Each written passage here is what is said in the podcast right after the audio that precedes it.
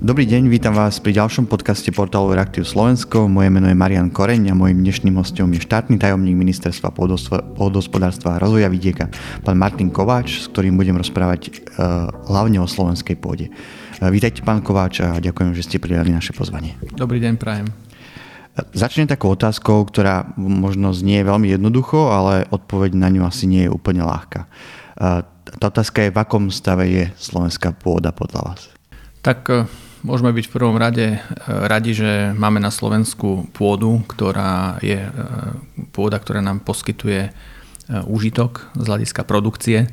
Zároveň je to pôda, ktorá nám poskytuje dôležité mimoprodukčné funkcie pre stabilitu ekosystémov zároveň pôda je aj predmetom vlastníctva ľudí, to znamená, má to nejaký úžitok z hľadiska toho, že človek má miesto, kde môže mať postavený rodinný dom, záhradku, alebo má nejaký kus e, lesa, alebo proste vlastní nejaký kúsok aj pola. To znamená, že je to aj predmet nejakých nájomných vzťahov, hospodárskych vzťahov. A už e, od minulosti e, stále ten vzťah k pôde bol určujúci tom, akým spôsobom sa nakladá s tou pôdou, ako vyzerá krajina, čo sa v nej deje. Je potrebné si uvedomiť, že keď hovoríme o pôde, je potrebné hovoriť o pôde tak o pôde na poliach, ale aj v lese rovnako, ale máme tu rovnako aj pôdu v mestskom zastávanom prostredí. Je to skutočný fenomén, pretože pôda je nejakým spôsobom aj vstupná brána e, na Eh, vstup dažďovej vody do krajiny. Eh, je to teda zároveň aj nosič, by som povedal, eh, vegetačného krytu, ale pôda ako taká je aj priestor tej pôdnej biológie a zároveň je to aj priestor, v ktorom je aj pôdna vlaha, ale aj podzemné vody. To znamená, že pôda je úplne kľúčová z viacerých pohľadov. To znamená v rovine aj ekonomické, keď je to predmet nejakých obchodných vzťahov, predaja, kúpy, prenajmu, ale aj z hľadiska ekosystémov, aj z hľadiska produkcie. A teraz v týchto dňoch skutočne, keď zažívame tú ťažkú situáciu medzinárodnú aj v súvislosti s konfliktom na Ukrajine, ale už aj v tých posledných rokoch sa ukázalo, že je potrebné skutočne obnovovať vzťah k pôde aj z tohto dôvodu, aby sme vedeli udržať produkčnú kapacitu pôdy do budúcich rokov z hľadiska eh, klimatickej zmeny, ale aj z hľadiska toho, aby sme vedeli na tej pôde dlhodobo vyprodukovať aj potraviny, ale zároveň aj udržať tie mimoprodukčné funkcie, lebo tie sú dôležité pre stabilitu ekosystému a znižovanie rizik.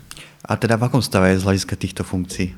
Áno, e, máme vlastne u nás určitú kategorizáciu e, pôdy, e, ktorá ju kategorizuje z hľadiska určitej produkčnej kvality alebo nejakých jednotiek. Dá sa povedať, že to, to rozdelenie, ktoré máme z hľadiska dlhodobého, môžeme vnímať, že pôda poskytuje tieto užitky, ale môžeme na tej pôde sledovať to, že dochádza tak ako aj v iných krajinách e, vo svete k určitým nejakým degradačným procesom.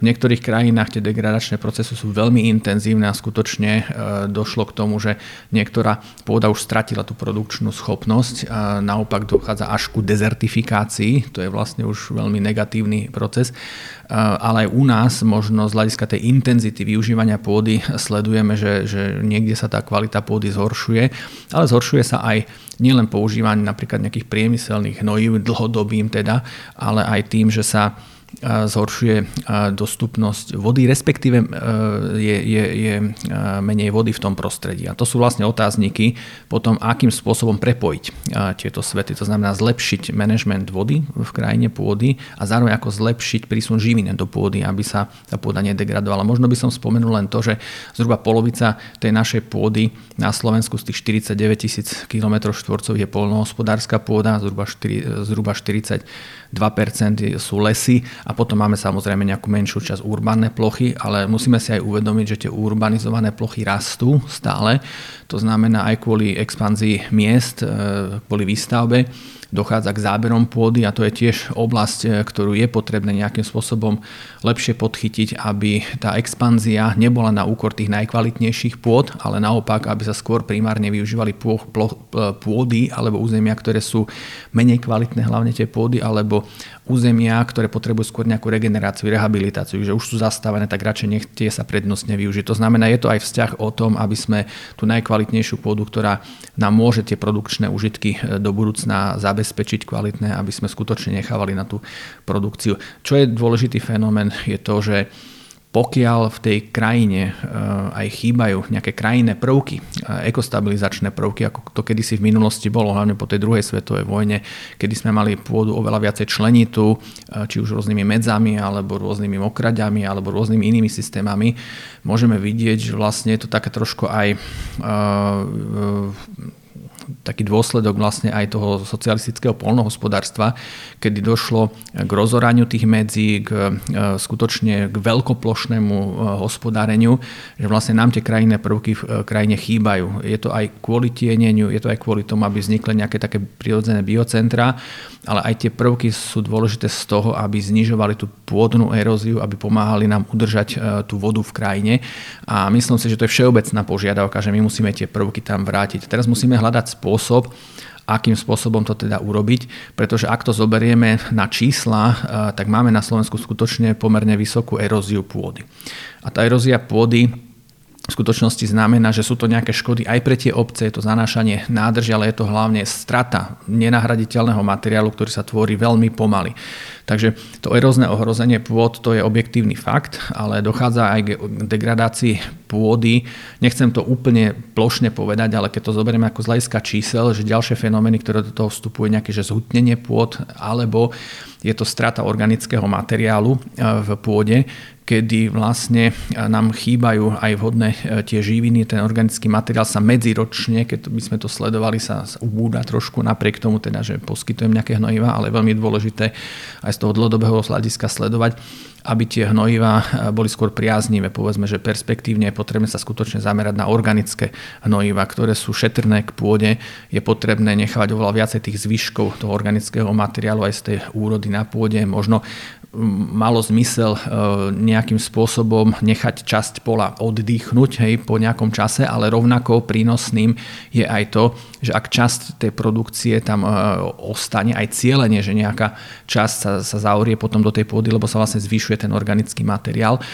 Toto všetko vlastne smeruje aj k tomu, aby sme nevnímali pôdu len ako veľmi plocho, že to je len nejaký systém, jeden systém hospodárenia, ale aby sme vnímali pôdu aj v systéme obehovej ekonomiky. Pretože tak ako pôda na jednej strane nám poskytne tú, tú produkciu, ktorú my potrebujeme z hľadiska povedzme tých potravín alebo aj nejakej biomasy, tak my musíme vlastne vraciať tie živiny do pôdy. A tam je pomerne slušný priestor, ak sú tie podhospodárske postupy dobre nastavené, agrotechnické postupy a vlastne vieme tie živiny navracať do pôdy vhodným spôsobom, tak tým pádom dokážeme udržať ten produkčný potenciál a naopak, dokonca aj v tých pôdach, ktoré sú pomerne nejakým spôsobom poškodené alebo sú oslabené, tak v horizonte pár rokov, 3, 4, 5 rokov vieme práve tú, tú pôdu obnoviť. To znamená, pôda má zase veľkú regeneračnú schopnosť. To znamená, že nastavíme dobré politiku, vieme vhodnou politikou e, jej stav zlepšiť. A to by mal byť asi náš cieľ, lebo toto je dôležité do tých budúcich rokov, aby vlastne každý pôdohospodár popri využívaní toho produkčného potenciálu sa vlastne e, podielala na tom zlepšení stavu pôd po stránke kvality a kvantity. A vlastne vy ste teraz vymenovali viacero problémov slovenskej pôdy. A ako pred nimi sa Slovensko vlastne chráni svoju pôdu dnes? Jasné. Máme vlastne e, niekoľko zákonov. E, Slovensko, keď to porovnáme s inými európskymi krajinami, má relatívne tú ochranu pôdy pomerne akože dobre zastrešenú zákonmi. Máme tu zákon o ochrane polnohospodárskej pôdy, e, ktorá, ktorý rieši túto, tento typ pôdy. Máme tu e, zákon o lesoch, ktorý nejakým spôsobom rieši management lesov, ale musíme povedať, že stále e, ešte možno sú nejaké rezervy, kedy my by sme potrebovali možno niektoré veci spresniť, možno vylepšiť, možno viacej z hľadiska ochrany teda pôdy toho substrátu možno aj regulovať, aby nedochádzalo k takému úbytku tých najcenejších pôd a naopak, aby sme možno lepšie vedeli e, vrácať živiny do pôdy. Toto sú všetko dôležité veci. Takže z tohto pohľadu máme na čom stavať ako Slovensko a naopak si myslím, že nejaká primeraná, možno nejaká novelizácia tých zákonov, ktorá by nám pomohla, aby tieto cykly toho obehového hospodárstva, lepšieho manažmentu pôdy boli riešené, tak, tak by to pôde mohlo pomôcť. Ale čo je dôležité veľmi povedať, na Slovensku platí jeden fenomén a to je rozdrobenosť vlastníctva pôdy, to je skutočne e, aj v tom medzinárodnom porovnaní, e, je to nejaké dedičstvo ešte prakticky to historické, z hľadiska toho systému dedenia e, a tak ďalej, že, že pôda je veľmi rozparcelovaná a ešte aj tým systémom dedenia sa tam vlastne to delí na nejaké tie podiely a tak ďalej. To znamená, pre nás je veľmi dôležité, aby prebiehal aj proces tzv. scelovania tých pozemkov, komplexných pozemkových úprav ale zároveň, aby sme dokázali aj efektívne už aj tú existujúcu pôdu samozrejme prenajímať, pretože to je základ toho, že keď mám prenajatú pôdu, viem na nej teda hospodariť, napriek tomu teda, že je to v mnohých dieloch. Takže to je pomerne samostatná téma a dá sa povedať, že toto nás trošku oslabuje z hľadiska tej konkurencie schopnosti, že máme skutočne veľmi rozdrobenú túto pôdu a na to je taká nejaká celá sada nástrojov, ktorá slúži na to, aby sme dokázali aj napriek tomu, že tá pôda je e, veľmi rozdrobená z ňou hospodári. To znamená, sú tu nejaké komplexné pozemkové úpravy, je tu úprava nájomných vzťahov na pôde, o nadobúdaní pôdy. To znamená, je aj zámer eh, ministerstva pôdohospodárstva vytvoriť tzv. register užívacích vzťahov k pôde.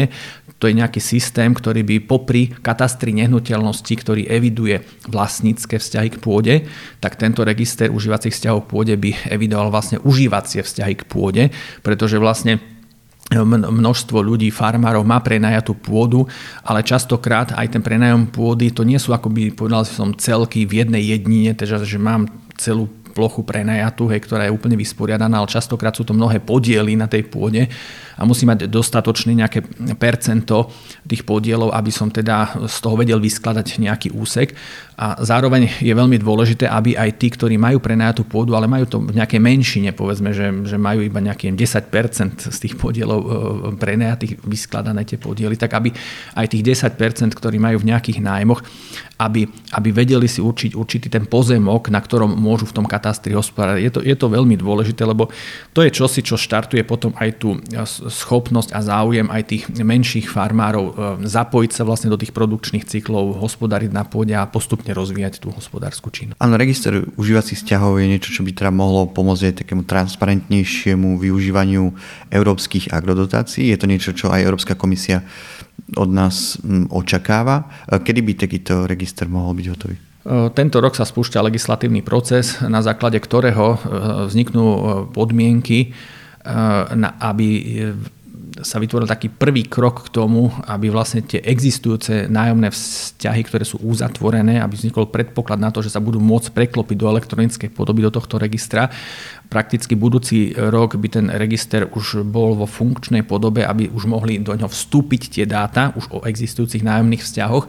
A práve tým, že tam vstúpia tieto dáta a nejakým spôsobom to bude prvá várka, by som povedal, naplnenia tohto registra údajmi, tak vlastne od budúceho roka, vlastne kedy 2023 by malo dojsť aj takej tej konsolidácii dát k tým výstupom už agregovaným, tak vlastne ten systém by vlastne od tej druhej polovice roku 2023 mal začať fungovať tak, aby od toho roku 2024 fungoval už teda na naplno, aby poskytoval tie informácie o tom, že kto má prenajatú pôdu, v akom rozsahu a tým pádom vznikne pomerne presná informácia, že aké e, plochy sú k dispozícii a akú plochu je potrebné vyčleniť na to hospodárenie na pôde pre tých, čo majú tie prenajmy uzavreté. E, vrátim sa ešte k tej ochrane pôdy jednou otázkou. E, šéf vášho rezortu, minister Samuel Volčan, ešte minulý rok inicioval takú výzvu smerovanú Európskej komisii, respektíve tým komisárom, ktorí majú nejakým spôsobom agendu pôdy, vo svoj, e, respektíve majú tú agendu na starosti. Vlastne, čo sa týka tá výzva, alebo že prečo Slovensko, vy ste teraz aj hovorili, že tá legislatíva Slovenska oproti iným krajinám je celkom dobrá alebo progresívna. Mm, prečo s touto výzvou pán minister prišiel a čo si mám pod tým vlastne predstaviť pod tým zodpovednejším, zodpovednejšou ochranou pôdy na úrovni Európskej únie?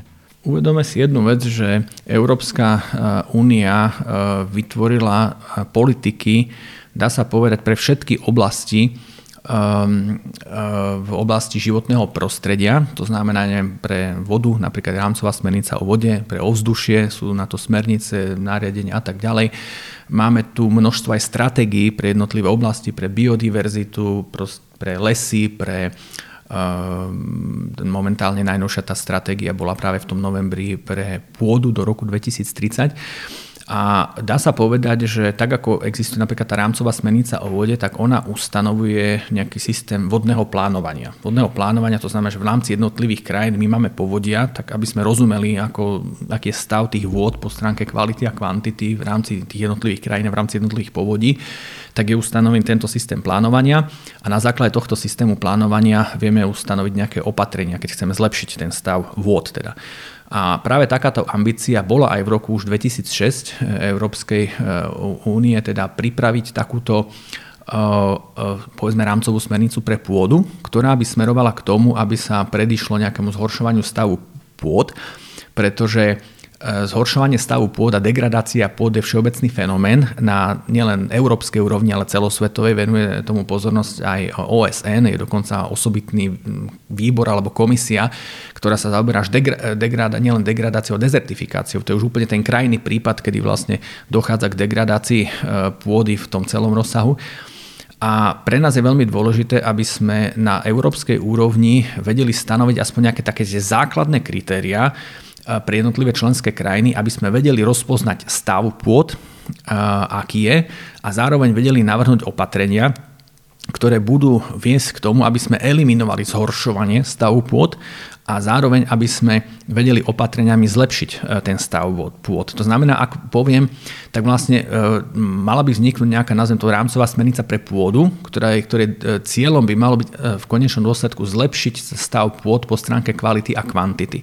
Špecifikum pôd je skutočne v tom, že na rozdiel od iných oblastí, napríklad ako je tá voda alebo ovzdušie, tak pôda je špecifická v tom, že viazaná na vlastníctvo parcely alebo pozemku. To znamená, že nejde tu už len o taký že súkromný statok, že ja vlastním tú pôdu a môžem si z ňou robiť čokoľvek, ale treba si uvedomiť, že aj napriek tomu, že ja vlastním tú pôdu na svojom pozemku, tak tá pôda súčasne plní spoločné e, nejaké funkcie v ekosystéme, v krajine, to znamená, to sú nejaké verejné statky, by som to možno aj nazval, pretože každý ten meter štvorcový eh, pôdy, teda ak zoberiem to z hľadiska povrchu, eh, pôsobí, má určité funkcie z hľadiska hydrológie, to znamená vstup dažďových vod do systému, podzemné vody, akumulácia, má nejakú klimatickú odozvu tá pôda a zároveň tá pôda je aj presne ten meter štvorcový aj nosič nejakého, nejaké, nejaké biodiverzity, nejakého vegetačného krytu, ale aj, aj priestor tej pôdnej biológie. To znamená, ak by sme to zobrali len jednostranne, že mám tú pôdu a robím si z ňou, čo chcem, tak vlastne je to na úkor vlastne tých spoločných ekosystémových služieb, tej stability ekosystémov, klimatickej stability takisto. Takže je veľmi dôležité, aby sme dokázali vtiahnuť e, vhodným spôsobom, keď teda je špecifikum teda pôdy to vlastníctvo súkromné, alebo vlastníctvo teda aj verejné súkromné, aby sme vedeli vlastne každého vlastníka pôdy alebo užívateľa pôdy vtiahnuť do procesov udržania aj tých mimoprodukčných funkcií, aj tých spoločných e, funkcií, e, kedy tá pôda je súčasťou ekosystémov, je súčasťou klimatickej stability, by som povedal, toho celého regionu. Takže myslím si, že takáto nejaká rámcová smernica pre pôdu by bola vhodná. A keď sa vrátim aj k tomu listu pána ministra, myslím si, že to bolo veľmi cenné, že tento list e, bol poslaný, získal aj podporu ministra e, nášho životného prostredia, ďalších ministrov e, z ďalších krajín, myslím, že 13 ministrov spolu podpísalo tento list, čo bolo vlastne aj zaznamenané na stránke Európskej komisie, že teda, že ocenili takúto podporu a tento list smeroval k tomu, aby teda e, vznikla e, takáto legislatíva, ktorá by dokázala definovať určitý ten štandard toho, ako vieme vnímať tú pôdu, ako vieme to pôdne plánovanie zlepšiť, zaviesť a to by zahrňalo aj nejaké povedzme, že systémy monitoringu a systémy, ktoré by viedli k tomu, aby sme vedeli rozpoznať tú úroveň tej degradácie, ale naopak aj navrhovať opatrenia, ktoré prispiejú k zlepšeniu stavu pôd. Pretože čo je možno dôležité povedať, pôda a v tomto ponímaní je to vlastne aj pôdohospodárstvo v tom najširšom e, slova zmysle, má najväčší vplyv e, možný na redukciu rizik povodní a sucha, má najväčší potenciálny vplyv aj na ochrana obnovu biodiverzity a má najväčší vplyv aj na produkčnú kapacitu. To znamená produkčnú nielen z hľadiska samotných potravín, ale aj mimo produkčných e, výstupov z tej krajiny. Takže ak sa staráme dobre o pôdu, tak e, nám priniesie skutočne veľmi veľa užitku a tu je ten obrovský potenciál. A teda by ste hovorili o nejakých kritériách, teda podľa akých kritérií by sa mal hodnotiť ten stav pôdy? O, tých kritérií je, je, je veľa, môžeme hovoriť skôr o nejakých indikátoroch, by som povedal.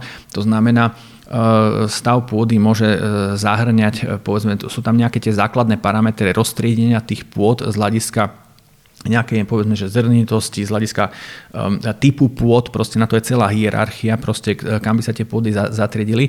Ale čo je dôležité sledovať, je napríklad aj to, že aká je tam erózia napríklad na tej pôde. To znamená, že ak tá erózia medziročne skutočne v tom danom regióne je vysoká, tak potom je potrebné sa zamyslieť nad tým, že tam asi skutočne absentujú tie protierozné opatrenia je potrebné ich zaviesť, lebo pôda sa tvorí veľmi pomaly, zhruba nejak 2 mm za 100 rokov, to je veľmi malý príspevok, ale niektoré erózne procesy sú tak rozsiahle, že tie 2 mm z tej pôdy nám odídu možno za 2-3 roky.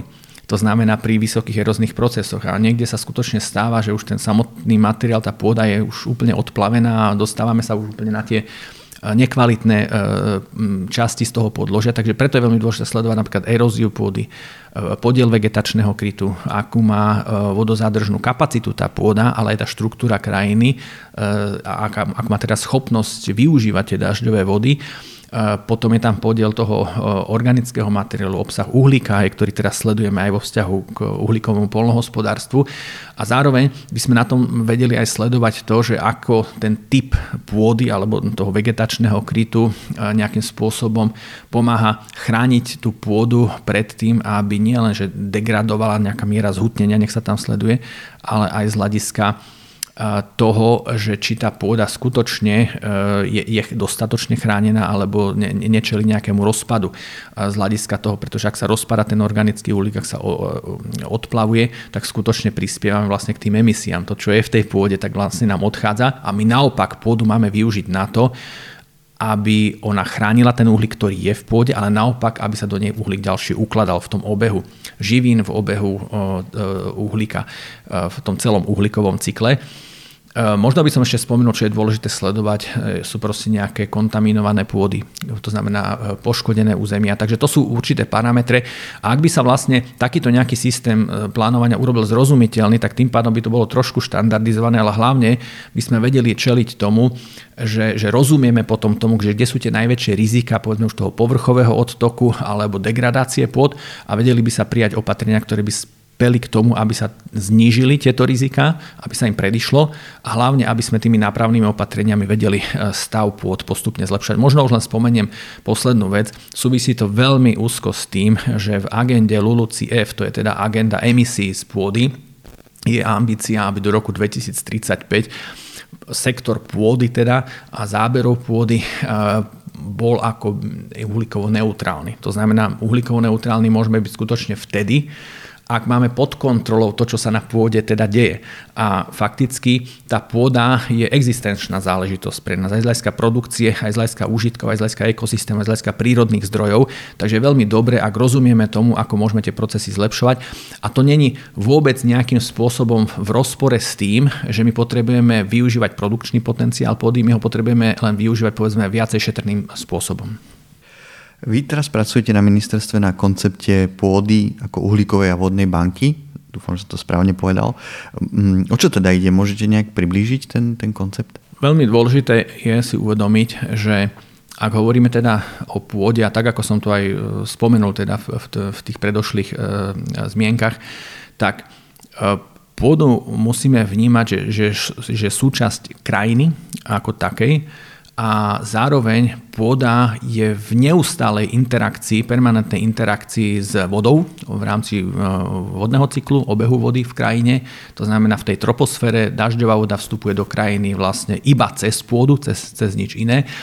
Je potrebné si uvedomiť, že tam vlastne na základe toho, či je tam vegetácia v tej krajine, tak podľa toho funguje aj tá e, evapotranspirácia, fotosyntéza, to znamená chladenie krajiny.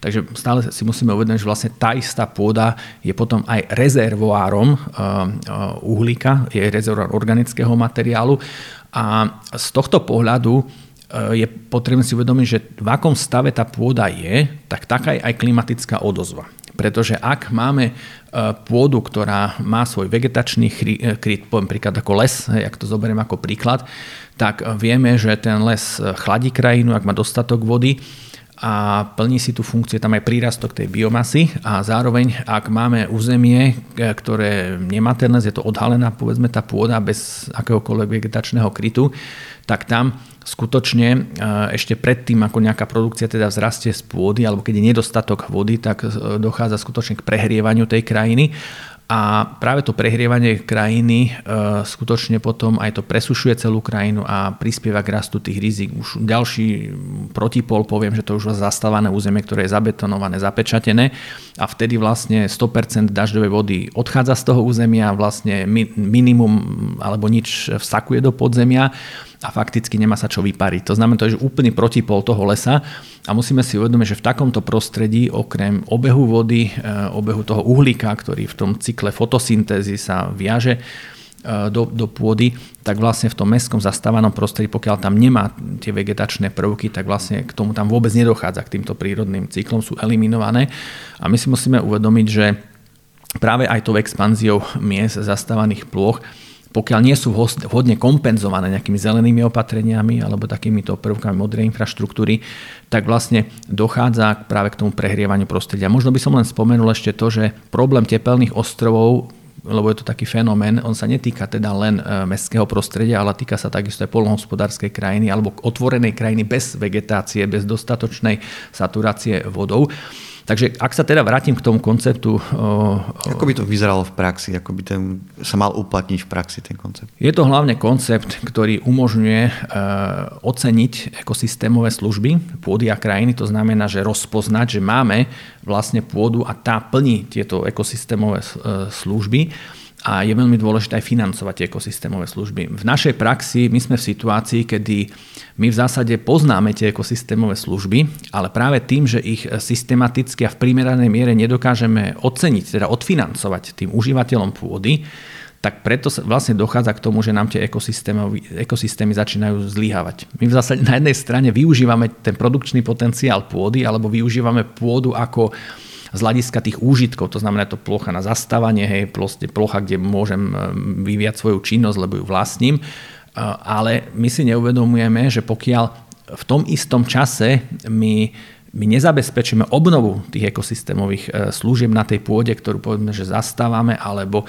že neudržiavame ten ekosystém v primeranej teda miere, tak potom ten systém začne zlyhávať, pretože vlastne dochádza k tzv. kumulatívnym efektom. To znamená, že vlastne e, veľká časť odvodnenia je odvodnená, e, veľká časť pardon, územia je odvodnená, e, veľká časť územia je chýba nejaký vegetačný kryt a prakticky to sa potom negatívne prejavuje do toho, že ten systém sa, začne, sa začnú zhoršovať rizika potom. Nielen rizika sucha začnú raz, ale aj rizika pôdní, pretože vlastne nedokáže tá pôda dobre hospodáriť s dažďovou vodou, ktorú tam má.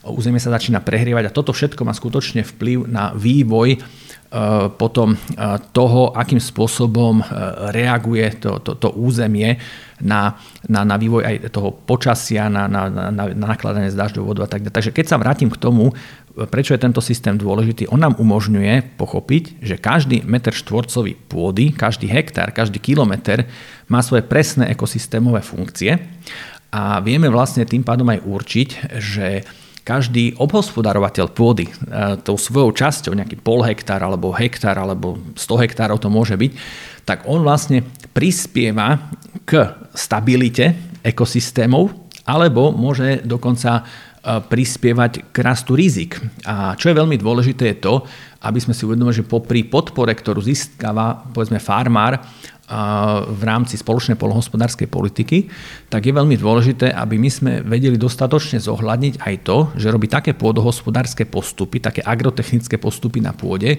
ktoré chránia tú pôdu pred nadmernou eróziou a naopak, ktoré dokážu robiť také hospodárske postupy, že využíva vo veľkej miere dobre dažďovú vodu na tom svojom území a my ho potrebujeme oceniť. Veľmi úzko toto súvisí aj s problematikou tzv. carbon farming alebo toho uhlíkového polnohospodárstva, o ktorom hovorí Európska únia, pretože ona vlastne urobil také oznámenie o tomto prístupe o uhlíkovom polnohospodárstve, ktorého cieľom je aby sa medziročne e, ten obsah toho organického materiálu a uhlíka v pôde minimálne udržal, respektíve aby neklesal obsah toho organického materiálu. Takže e, s tým súvisí vlastne to, že ak dokážeme oceniť aktivitu farmára, ale aj lesného hospodára, môže to byť aktivita toho, kto má pôdu povedzme aj zastávanú území, ak teda on dokáže s dažďovou vodou dobre nakladať, ak má dostatočný vegetačný kryt, tak tým pádom prispieva k redukcii rizik. A my ho potrebujeme za to odmeniť. Možno by som povedal len pár čísel, možno aby sme si to vysvetlili. Uh, tisíc hektárové pole, ktoré môže byť niekde na, na nejakom území jedného, dvoch katastrov obcí, tak uh, možno by sme si predstavili pri 750 mm zrážok, ktoré sú nejaké priemerné na Slovensku, tak do tohto územia e, ročne spadne 7,5 e, milióna metrov kubických dažďových vod. Len aby sme mali predstavu, že to je skutočne akože veľká nádrž. A práve to, že ak to územie je nejakým spôsobom obhospodarované agrotechnicky alebo je povedzme nadmerne odvodnené, tak skutočne môže potom spôsobovať, že nevieme využiť ten potenciál tých dažďových vod a nám možno nadmerne teda odchádzajú. Takže preto je veľmi dôležité sa zamyslieť nad tým, ako zlepšiť využívanie tých dažďových vod e, v tom území, ako znížiť nejaké nadmerné odvodnenie, na to, je dôležité, na to sú aj metodiky, už postupy a vieme tým pádom v tej krajine realizovať určité adaptačné opatrenia, aby sme tú vodu pozdržali v tom území a zároveň, aby sme lepšie hospodárili teda s tou vodou, ktorou tam je. Až potom nastupujú teda tie závlahy, lebo závlahy nemusí, majú vtedy zmysel, keď skutočne aspoň využijeme efektívne tie vody, ktoré tam sú a potom, ak ešte potrebujem, tak dodatočne doplním tie závlahy. Takže to sa týka manažmentu uh, vôd. Uh, možno by som ešte ak hovoríme o číslach, spomenul. Povedzme si príklad obsahu uhlíka v pôde. Je to taká téma, o ktorá sa často hovorí. Dneska tie ceny emisných povoleniek skutočne vzrástli. Firmy, ktoré musia platiť za tie emisné povolenky, dneska je tá cena niekde okolo 90 eur za jednu tónu CO2. A možno, aby sme si tak predstavili, tak vlastne 3,5 tony CO2 vlastne znamená, že to je zhruba jedna tona uhlíka v pôde. To znamená sekvestráciu, to vieme dať do pôdy. To znamená, ak nejaký farmár robí dobré polnohospodárske techniky a postupy na pôde, ktoré sú šetrné k tej pôde tá, a, a ročne teda zvýši obsah toho organického materiálu o štvrť tony uhlíka na jeden hektár, tak fakticky e, v tom finančnom vyjadrení, e, keď zoberieme ceny tých emisných povoleniek, tých 90 eur na tú tónu v prepočte na to, že koľko sa dá do toho uhlíka, tak vlastne on e, udrží 70 eur, vlastne vytvorí hodnotu, že to CO2 konvertuje do formy uhlíka a udrží ho na tom hektári a vtedy to má tú hodnotu tých 70 eur. Myslím si, že to je dosť dôležité vedieť, teda, že skutočne dobrým postupom teda ten farmár vie tú komoditu, ktorú na jednej strane musí dneska niekto platiť, tak on to vie do tej pôdy dobrým postupom vložiť. A aj to je ten cieľ uhlíkovej a vodnej banky, aby sme prepojili e, čiastočne aj systém tých, ktorí platia za tie emisné povolenky, za to, že musia nejakým spôsobom majú tie emisie, a na druhej strane s tými, ktorí sú schopní tie emisie konvertovať do formy uhlíka, do formy záchytov. To je vlastne aj to, čo vlastne komisia chce, aby sme dokázali zvýšiť tie záchyty, pretože pôda je najväčší prirodzený záchyt e, e, na planete, teda na suchozemskej planete. Takže e, samozrejme aj oceány majú svoju úlohu, ale dôležité je teda to, že my riešime pôdu v tomto prípade. Takže tým pádom je dôležité prepojiť oblasť tá, tá, tu, že kde sú tí, čo platia za nejaké teda tie emisie s tými, ktorí môžu garantovanie tú pôdu vlastne využiť na to, že podporujú tie záchyty, zlepšujú vlastne automaticky aj ten stav pôdy. Vytvoril by sa popri tom aj určitý, nazývame to pracovne klimatický fond pre pôdu, ktorý by bol nejakým tým nástrojom, ktorý by umožnil na jednej strane mať tie príjmy a podporiť zároveň všetky tieto aj adaptačné opatrenia na pôde, ale zároveň poskytnúť takúto platbu na plochu, pre tých farmárov, ktorí sa zapoja do tohto systému hospodárenia, ktorý bude, povedal by som, vo vyššom štandarde a bude nejakým spôsobom prispievať k dobrému stavu pôd a hlavne k zlepšovaniu stavu pôd. Čiže len tak pre zhrnutie, ak tomu správne rozumiem, užívateľ pôdy, ten farmár alebo polnospodár dostane nejakú špeciálnu platbu alebo nazvime to dotáciu za nejaké prospešné mm, činnosti, ktoré pomáhajú mm, schopnosti pôdy e, zachytávať vodu, zachytávať uhlík. E, úplne možno nejak, že konkrétne, kebyže viete povedať, že ktoré činnosti by mali byť takto, takto ohodnotené. A možno keď to stiahnem, lebo my sa venujeme hlavne teda téme polnohospodárstva, že, že taký polnohospodár, čo by mal robiť, kebyže viete povedať úplne konkrétne, aby možno mohol dostať takúto finančnú podporu. Dobre, venujeme sa polnohospodárstvu, povedzme, povedzme si tých pár príkladov. Uh, uvedome si, že aj v súčasnej polnohospodárskej krajine dochádza k uh, takým zaujímavým fenoménom, ale súvisí to s typom konvenčného polnohospodárstva. E, využívanie strojnotraktorovej techniky, stále ešte máme relatívne veľa polí, ktoré sú obrovské tie polia. Vieme, že aj e, z titulu spoločnej polnohospodárskej politiky je záujem, aby sa tie polia trošku rozčlenovali, povedzme nejakými biopásmi. Hej, že to je vlastne ako keby politika, ktorá hovorí o tom, že nemôžeme mať takúto obrovskú plochu aj bez akéhokoľvek prerušenia. To znamená, je to cieľ posilniť trošku tú biodiverzitu, zlepšiť aj štruktúru pôdy. Ja by som povedal, že tento klimatický fond pre pôdu by podporoval tých hospodárovateľov pôdy, ktorí realizujú aj tzv. adaptačné opatrenia. Tie adaptačné opatrenia by boli tie, ktoré vlastne pomôžu vrátiť do krajiny potrebné krajinné prvky, to znamená neviem, obnoviť nejakú mokrať, ak tam tú mokrať proste mám, tak nejakým spôsobom by tá mokrať bola cieľa vedome uchovaná, prípadne by bola zväčšená v nejakých tých väčších, väč, väčšom rozsahu. A práve tá mokrať by, by bola určitým aj útočiskom aj biológie, biodiverzity. Zároveň, e, keď aj čítame tú krajinu a chodíme do tej krajiny, nám sa veľmi páčia tie obrovské polia, ktoré proste sú buď žlté, alebo zelené, alebo majú, majú peknú farbu, ale musíme si uvedomiť, že krajina potrebuje štruktúru. Zdravá krajina potrebuje určité členenie.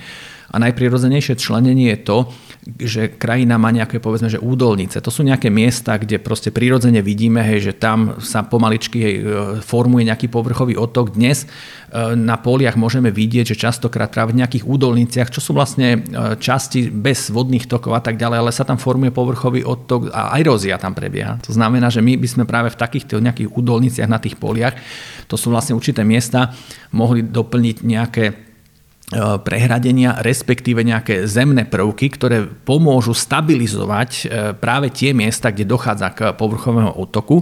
Vedeli by sme práve na niektorých miestach, aby sme prerušili tie rizikové miesta povrchového otoku, urobiť nejaké priečné, hlavne po vrstevnici, nejaké zasakávacie pásy alebo nejaké biologické pásy, ktoré spomalia ten erózny proces, aby sa nerozbehol, ako nerozbehla tá voda spolu aj s tým pôdnym materiálom. To znamená, sú to nejaké priečné prvky, takže z hľadiska tých adaptačných opatrení a z hľadiska tej krajinotvorby by išlo o podporu konkrétnych prvkov, ktoré sa ešte včlenia do krajiny a ktoré by nejakým spôsobom aj pomohli dať tej krajine trošku lepšiu štruktúru, ktorá pomôže znižovať tie rizika, ktorá bude smerovať k tomu, aby tie hospodárske postupy agrotechnické viacej dbali na tú morfológiu, aby boli citlivé k tomu, aby tá erózia nebola veľká. A to je veľmi dôležitý prvý krok. Druhý krok je ten, že spolu s týmito krajinnými prvkami alebo zásahmi, e, teda oni by mali funkciu protieroznú, by zvyšovali automaticky aj vodozádržnú kapacitu pôdy, pretože aj ten zasakávací pás by umožnil, že zhruba na tej 100 metrovej dĺžke toho zasakávacieho pásu on môže mať akumulačnú schopnosť povedzme 0,25 Eh, keď to zoberie nejaký profil metra štvorcového na 100 metrov, 25 metrov kubických, niektorý ten zasakávací pás môže byť väčší. Ale to sú také tie prvé prvky, ktoré pomôžu teda zvyšovať aj tú vodozádržnú kapacitu, ale čo je veľmi dôležité, ak otočíme agrotechnické postupy a budú priaznivejšie, že budú viacej orientované smerom po vrstevnici, to znamená, nebudú, viete, tie agrotechnické postupy hlavne na tých sklonitých územiach smerom od hora dole, tak fakticky už len tým otočením agrotechnických postupov my zlepšíme tú vodozadržnú kapacitu minimálne o 100 metrov kubických na každý hektár, čo je veľmi dôležité, pretože vlastne pri každej tej obratke toho dažďa potom je tam lepší vlahový režim, je tam nižšia tá erózia. A čo je ešte teda veľmi dôležité, ak dokážeme napríklad uplatňovať viacej nejaké organické hnojiva alebo nejaké regeneratívne polnohospodárstvo, to znamená, sú to aj techniky bezorbového nakladania e, s pôdami, tak vtedy skutočne v nejakom horizonte dochádza k tomu, že aj tá pôda zlepšuje tú svoju štruktúru, menej sa degraduje, naopak sa vie e, aj obnoviť proste v horizonte pár rokov. To znamená, tie postupy sú, tie postupy môžu byť napríklad aj v tom, že robím nejaké vrstevnicové striedanie plodín. Napríklad v Českej republike som videl ako dobré príklady, určite sú aj u nás na Slovensku, ale práve to vrstevnicové striedanie plodín znamená, že viacej využívam tú agrotechniku orientovanú po vrstevniciach, ktorá je priaznivá pre zníženie rôznych procesov, ale striedam tie plodiny. Mám potom tam krycie plodiny. Krycia plodina znamená, že po zbere tej úrody mám zasiatú ďalšiu a tým pádom stále chránim e, pôdu proste pred tým, aby, bola, aby čelila proste nejakým takým degradačným procesom. Naopak je tam nejaký ten organický materiál. Takže fakticky cieľom by bolo vlastne podporiť takéto priaznivejšie techniky hospodárenia, e, viacej členité, ktoré v skutočnosti pomôžu tomu, aby sa aj udržal dlhodobo ten produkčný potenciál pôdy. Pretože ak pôdu jednostranne vyčerpávame, tak v dlhom časovom rade od tých 5, 10, 15 rokov skutočne tá produkčná kapacita pôdy klesá a tým pádom vlastne už tam nevieme potom vypestovať to, čo máme. A možno by som už ešte jeden príklad uviedol, že v rámci ministerstva pôdohospodárstva chceme aj prispieť k tomu, aby obrovská odvodňovacia sústava, ktorá bola vybudovaná na Slovensku v minulých 10 ehm, ročiach, je to už 70 rokov po druhej svetovej vojne od, od toho obdobia, tak ona mala za ten cieľ, ehm, mala ten cieľ ako odvodniť tie ehm, veľké územia, hlavne nížiny, aby sme tam vedeli pestovať eh, častokrát tie suchomilné eh, plodiny, ale teraz sa ukazuje, že skutočne my tú vodu potrebujeme v tej krajine a práve to nadmerné odvodnenie krajiny to odvodňovacou sústavou spôsobuje, že nám klesajú výrazne hladiny podzemných vôd Takže vlastne cieľ je aj taký, že adaptovať teraz vlastne tú odvodňovaciu sústavu na to, že sa rozumným, jednoduchým systémom aj prehradení e, dokáže zrazu ten potenciál e, vody, e, udržania vody v krajine zvýšiť, aj, aj tých vnútorných vod. To znamená, že fakticky tá podpora z toho klimatického fondu pre pôdu by bola určená pre všetkých obhospodarovateľov pôdy, ktorí poprvé urobia tie adaptačné opatrenia, e, tie prvky krajinotvorby, lepšie rozčleníme tú krajinu, bude to priaznivejšie pre zniženie rôznych procesov, pre pozdržanie tej dažďovej vody a zároveň keď budú uplatňovať také podhospodárske postupy, tie každoročné, ktoré budú priaznivejšie, viacej regeneratívne, tak túto aktivitu chceme oceniť, pretože táto aktivita vedie k tomu, že sa viacej organického materiálu udrží v tej pôde a v konečnom dôsledku aj ten obsah uhlíka ostane alebo sa bude zvyšovať. Z čoho by bol financovaný taký fond? Cieľom je, aby ten fond bol viac zdrojový, to znamená, aby to nebol len teda jeden zdroj príjmu. Predpokladám, že Tých zdrojov by mohlo byť niekoľko. Jedna z oblastí, prirodzene, ako som to na začiatku spomenul, je tá, že tým, že existuje vlastne nejaký štandardizovaný systém e, obchodovania s emisnými povolenkami, je to európsky systém, ktorý má určité výnosy a z týchto výnosov e, sa potom financujú už aj dneska časť štátneho rozpočtu, dneska ide časť e, týchto výnosov aj do environmentálneho fondu. Našim cieľom je, nie je nejako sa dotýkať ani environmentálneho fondu. Chceme len povedať, že, že nad rámec tohto by bolo možno vhodné, aby časť týchto výnosov, povedzme na úrovni možno na začiatok nejakých možno 5, 7 do 10% bola Eh, určená práve na podporu tohto fondu, pretože vedeli by sme prepojiť práve tých, čo platia teda za tie emisné povolenky priamo s tými, ktorí to garantovane vedia uložiť do pôdy. A veľmi by to pomohlo práve tej uhlíkovej eh, kalkulačke, tej uhlíkovej neutralite, že vieme vlastne eh, v rámci toho roka ukladať to CO2, transformovať ho do, do podoby uhlíka do pôdy, čo by automaticky bolo priaznivé aj pre znižovanie tých rizik. Ďalším nástrojom, ďalším zdrojom toho financovania by bolo aj to, že sú aj dobrovoľné dobrovoľná podpora, pretože napríklad aj vo Francúzsku existuje e, momentálne schéma, ale už to je aj v, v Českej republike sa rozbieha, kedy firmy napríklad aj dobrovoľne urobia určitú podporu na to, aby sa ukladal uhlík e, do pôdy. Robia to nejaké väčšie firmy, ale existuje tu aj priestor práve na, pre tie firmy, ktoré obchodujú práve s týmito emisnými povolenkami alebo kvótami, pretože ich potrebujú niekde umiestniť, potrebujú niekde uložiť tú tú, ten, to CO2 a práve pôdohospodárstvo je úplne prirodzený systém na to, že vie garantovane e, uložiť tento, e, konvertovať teda to CO2 do podoby uhlíka do pôdy. Takže fakticky to by bol nejaký druhý nástroj a myslíme si, že keby sa takýto systém zaviedol a roz, roz, tá skúsenosť sa teda získala, už by nejaký bol funkčný, tak vtedy by skutočne bolo možné aj naviazať to, že ak by napríklad sa časom zaviedol nejaký systém za to, že niekto hospodári na pôde povedzme skutočne zle a dochádza tam k nadmernej erózii pôdy, tak vtedy jednoducho by bol nejaký systém asi aj tej pokuty, ktorá by proste bola ďalším zdrojom ako príjmu. Pretože e, Európska komisia jednoznačne povedala, že ak budú vysoké emisie z pôdy, zo sektora, tak budú sankcie pre členskú krajinu. A to jednoducho je cieľom aby sme na jednej strane motivovali k lepšiemu manažmentu pôdy, k šetrnejšiemu obhospodarovaniu pôdy, k nižším teda eróznym procesom. A pre nás je preda v prvom rade dôležité zaviesť motivačné systémy, motivovať k tomu, aby sme lepšie obhospodarovali pôdy, znižovali tie erózne procesy, znižovali rizika. A skutočne až potom teda zaviedli ten druhý nástroj, ten sankčný, posilnili, pretože je veľmi dôležité, aby, aby sme tú pôdu skutočne chránili. Takže myslím si, že ten systém by bol vyvážený a určite tých zdrojov príjmu by tam mohlo byť viac. Čiže k tomu sankčnému mechanizmu, ak by nejaký polnohospodár na pôde nepracoval úplne šetrne, um, tak vy by ste na základe nejakého sankčného systému vedeli od neho do tohto systému Mm, asi to, tak sa to dá nazvať nejaké pokuty alebo peniaze za pokuty. Áno, dneska už vlastne vieme odmonitorovať to, že aká je tam tá erózia na pôde. Vieme rozpoznať aj to, že ten návrh nejakého pestovania alebo nejakého postupu bol nepriaznivý. To znamená, že skutočne, že tam e, bola nejaká e, orba vyslovene, že po spádnici vo veľkom svahu, čo to nebolo priaznivé, bolo to aj zmerateľné, je to preukázateľné nejakým ďalkovým prieskumom, obhliadkou na, v teréne, ale dokonca to vieme aj zistiť tým, že napríklad tá obec bola zaplavená báhnom napríklad, hej, neprimerane, lebo to bolo hneď naviazané nejaký podospodársky postup. Cieľom je skôr nechať aj nejaké prechodné obdobie na to, aby sa vylepšovali tie podohospodárske postupy, techniky a aby skutočne e, sa nejakým spôsobom zohľadnila aj tá morfológia terénu, aby sa tie procesy znižovali. Lebo je to, je to taký obojstranne prospešný systém, že chráňme tú pôdu tam, kde má byť na tých poliach, je to lacnejšie, je to udržateľnejšie, ako odstraňovať teda potom tie dôsledky a škody. A dobrá, posledná otázka. E, kedy by takýto fond mohol začať fungovať? Pretože vieme, že polnohospodári napríklad už roky prosia o fond pre poistiteľné rizika a, a vo všeobecnosti tvorba takýchto nových nástrojov na Slovensku trvá pomerne dlho. Mm, tak sa spýtam, že dalo by sa to stihnúť do konca volebného obdobia? Áno, ten, ten cieľ je taký, aby sme to rozpracovali aj v legislatívnej podobe.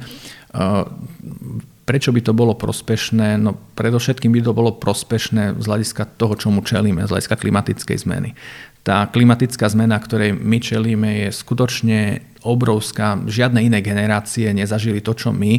My si to možno neuvedomujeme, ale ten rozsah tých zmien globálnych, ale majúcich aj dopady u nás na náš, na náš región je skutočne rozsiahly u nás vlastne došlo k tomu priemernému otepleniu eh, už zhruba o 2 stupne Celzia a má to skutočne veľký dopad aj na tú rozkolísanosť, proste na stabilitu počasia, na, na, na rozloženie toho zrážkového úhrnu a práve lepším manažmentom pôdy, plošným manažmentom pôdy dokážeme mnohé tie rizika skutočne redukovať. Rizika sucha, povodní a skutočne, ak dokážeme vo vyváženejšej miere e, zabezpečovať tak produkčné, ako aj mimoprodukčné funkcie krajiny vo všetkých častiach katastrof, vo všetkých regiónoch, tak skutočne tá klimatická odozva bude oveľa priaznivejšia a budeme oveľa viacej odolní aj na nejaké extrémy, ktoré prídu, ale predovšetkým budeme lepšie využívať ten potenciál e, dažďovej vody, obehu vody.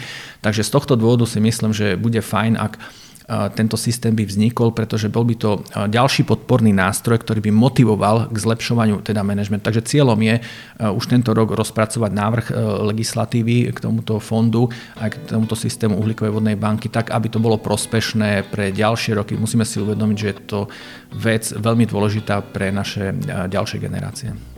Hostom dnešného podcastu portálu Reaktiv Slovensko bol štátny tajomník ministerstva podhospodárstva a rozvoja vidíka, pán Martin Kovač. Pán Kovač, ďakujeme pekne za rozhovor. Ďakujem, dovidenia, do počutia.